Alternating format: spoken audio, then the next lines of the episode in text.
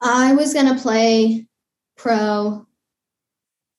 I was 100% set on it until my fifth year. and I was like, time to move on. Well, let's get to that. So, we're gonna go out on the field.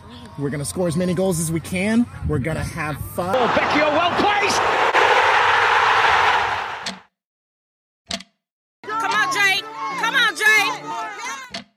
It has been my pleasure and my honor to represent you all. In the twilight of her basketball career, Pepperdine star Paige Fecske suffered a significant shoulder injury. I actually got injured on Thanksgiving Day in 2018 and played five more games with it injured. Mm-hmm.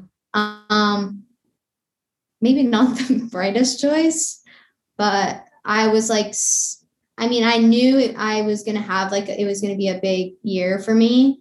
Um, and I kind of I think I didn't want to like let it go, even though I literally could not even throw the ball near the hoop. My arm was so not okay.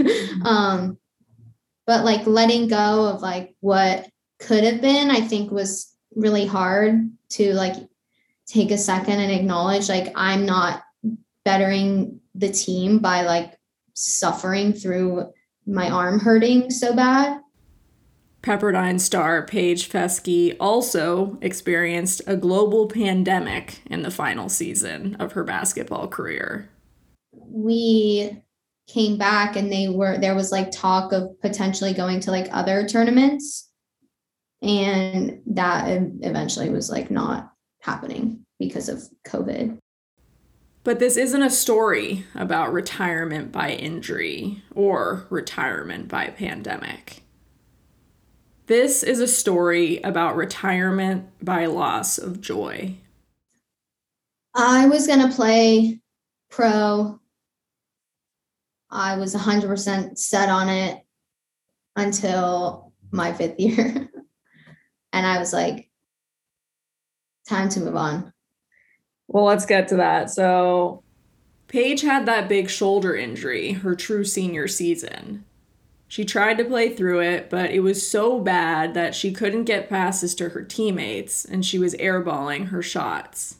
And I was like, I don't know what to do. Um, so I ended up going to the doctor, I think, after that and learning how actually, like, how bad it actually was. And from then, the decision kind of was easy. Like, I needed to fix my arm. It was mm-hmm. like not even really a question at that point. That news from the doctor made the choice easy for Paige. She would get surgery and take her fifth year.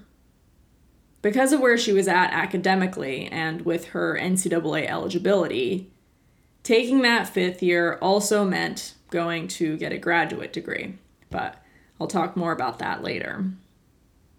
As for the injury, Paige is the kind of athlete that has just always busted her butt. Like, we're talking getting up at 3 a.m. because that's when the gym at Pepperdine was open, kind of busting her butt. And she approached her rehab process with that same mentality. By the time the summer of 2019 rolled around, I felt better than even before. I worked really hard. I was even I was doing basketball training with um, a guy who played at Pepperdine while I was there also, but um, he's older. I was training with my left hand, so I would go and do one arm training and shoot with my left hand too, because I really didn't want to like fall behind, and I totally could have just like sat and done nothing and kind of felt sorry for myself, but it just I don't know, it kind of like gave me a new way to see basketball. Like I could be a, a better teammate. Like I had to sit on the bench every game, every practice, sitting on the side. I could have sat there and said nothing, or I could have participated and offered what I see from the sideline and been as helpful as I could be, like with not being able to touch the ball or the court. So After making the most of the sideline time and the downtime she was forced to have because of the injury, Paige, heading into her fifth year season, was a more complete player than she'd ever been. So, this is the summer of 2019. Another thing also happens in the world of Pepperdine women's basketball this summer. There's a coaching change. So, you mentioned you were set on playing pro until your fifth year. So, what happened? hmm. Okay. um I will just put it this way. I was told I was not going to be the star of the team. Let me just break this down. Paige was a stud. She touched school records as a point guard. She was a prolific scorer who ended up surpassing the 1,000 point milestone. She had established herself as a difference maker for this Pepperdine team. And then her role completely changed. And that was made very clear with how much I played and how I was treated. And that, as awful and terrible as it was, I grew as a person more than I would have if I didn't experience that. I don't wish it upon anyone else. It's not easy. Um, but it was it was worth it. I it was my third head coach. She had actually recruited me to her school when I was in high school. And I interviewed her when she came to Pepperdine. And yeah, I I mean to this day I'm not sure what happened. I, don't know. Um, I really felt like I put my best foot forward in being a leader and communicating and working my butt off. Like I, it didn't make sense. It does. It, it'll never make sense, and that's okay. I learned how to speak up for myself, and I think that is more important than like scoring points and all that. Absolutely. I mean, you think that you can uh, tick all the boxes and okay, I work really hard. I'm taking care of my body, so I'm not going to get injured. Like I took the rest that I needed. I'm, you know, being a good leader, and you can do all the quote unquote right things, and there are still things that you can't control or that come out of left field, things that you don't plan for. And that's definitely, definitely life in a nutshell. So Paige is trying to adjust to this big shift. This shift she didn't see coming that very much derailed her ideas of how this final season at Pepperdine might go. And figuring that out, figuring out how to show up, figuring out how to be herself in this new role, and really what she feels is this totally different basketball environment for her starts to deeply affect her mentally and emotionally. It was more so like towards the middle of the season where I was like, I really want to focus on grad school mm-hmm. because this isn't, it wasn't like fun anymore. And something that I always had when I played sports was like I was expressive and I like was so like happy to play. Um and that was like so gone. I still had the mentality of like wanting to win. It it just I don't know. The I don't even know how to put it into words. Maybe I still need to process some things, but um it just was so much was just like taken. Like the joy the even getting to play because that was she had the power to do that. And and yeah. No i mean it's it, it's such a struggle because i think we live in this culture and we want to believe ourselves that like you are responsible for your own happiness and uh, someone can't take something from you and like you can make lemons out of lemonade in whatever situation you're in or you can make you know you can just shift that mindset in a certain way to like make the experience better.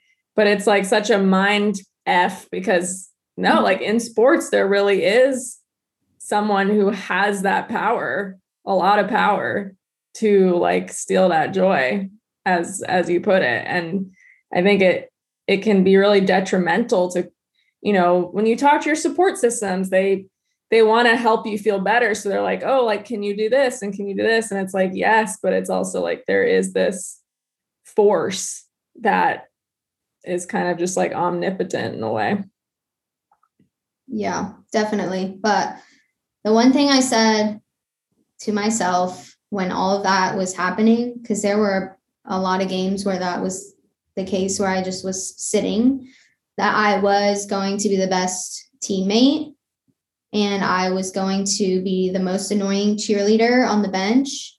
And I was still going to carry myself in a way that I wasn't bothered because I know like letting people win is like a thing like people say, but it felt better to not go inward and be sad and whatever. But at the end of the day, like looking back on it, it was very sad and it was very hard. Um, but I think the way that I handled it and dealt with all of that was like something I can still be proud of, even though it did feel so terrible. She did her best to hold her head high and create good from the experience until her very last game on March 9th, 2020. Um, I was ready. Every second I went out there, even if it was for two minutes, four minutes, or eight minutes in the game before against BYU, or 10, I think it was 10 minutes. Um, I literally gave everything I could possibly give to basketball and I don't actually remember vividly the last game. I know it wasn't good. um, and I was sitting on my butt on a chair.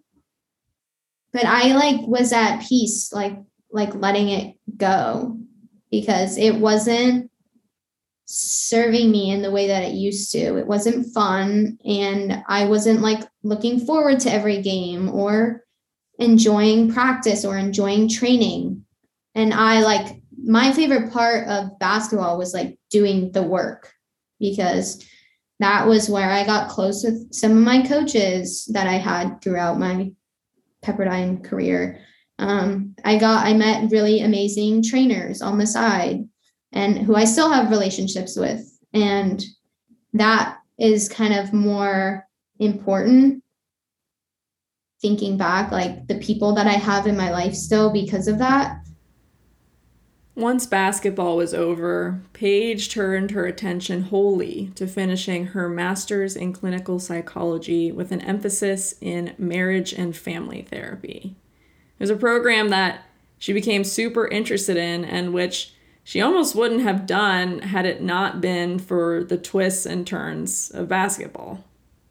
It wasn't something I really was thinking about um, I had a moment where I thought of just picking the easiest thing. And then it crossed my mind that maybe I should pick something where I could make a career out of it. Um, so I chose the master's in uh, psychology. Um, and every single class I took, I enjoyed. I did not get good grades in undergrad. I didn't care, which isn't really like me, but I really was like not into it. Um, and in grad school, like every class, I was like excited to go to school. I was excited for learning something new and learning something that felt like it, it resonated with me. Um, and I've always had people kind of tell me like, oh, you would be a, a, a good therapist. Like when I was a kid and I didn't talk, I'm sure people love that. so yeah, it just kind of happened. Paige graduated this past May. She's now an associate marriage and family therapist, working to get her 3,000 hours so that she can then take the test to become a licensed therapist. Right now, she works with high school boys and she loves it. They there's like a stigma around high school boys like not being emotional, not opening up to people. And I have found that is not the case. mm-hmm. um, and I mean, I've even had some of the boys like write me a card saying, like, you made me feel seen and heard, and I didn't know it was possible. Oh, so, so sweet. um, I mean, I don't know. I get to just like show up for people and and give them even like an hour of the day where they can just say how they feel and um yeah, I don't know. I think it's kind of something that's underrated. A lot of skills and concepts from Paige's time as an athlete have transferred over for her in this next chapter, namely a strong work ethic communication skills, and one big thing she learned towards the end of her career during that super difficult time shifting to a different role on the team. Even though, like, we were athletes, we were still human beings underneath that. And I think that is a huge thing that gets looked over. Mm-hmm. Um, so I guess just like even applying that to all people, like everyone has their thing, but like even below that, there's like a core of who people are. Mm. And like allowing that to be their identity, not just being like an athlete. Like there's so much more to people than just that.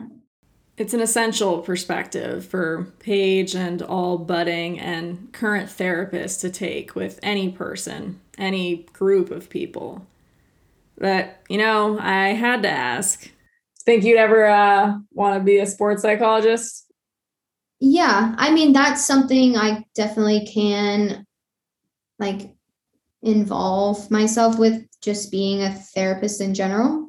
Um, I actually did a project on that in grad school. Um, we had to build a private practice, mm. and mine was like creating a program that goes to universities and like provides an actual like therapist not just focusing on sports because so much of what affects everyone in their sport is what's going on off the court absolutely yeah. just look at someone who can't make a free throw and be like oh they're in their head it's like okay well why are they in their head what thoughts do they have? What are they telling themselves when they step up to the free throw line? Like, oh, I suck, I'm gonna miss. Well, where did they learn that language from? So it like goes so far past just like shooting a free throw. Mm-hmm. Um, yeah, I don't know. We'll see what the future holds, you know. thank you to Paige Fecske for coming onto the podcast. And thank you for listening. Hope to see you next time.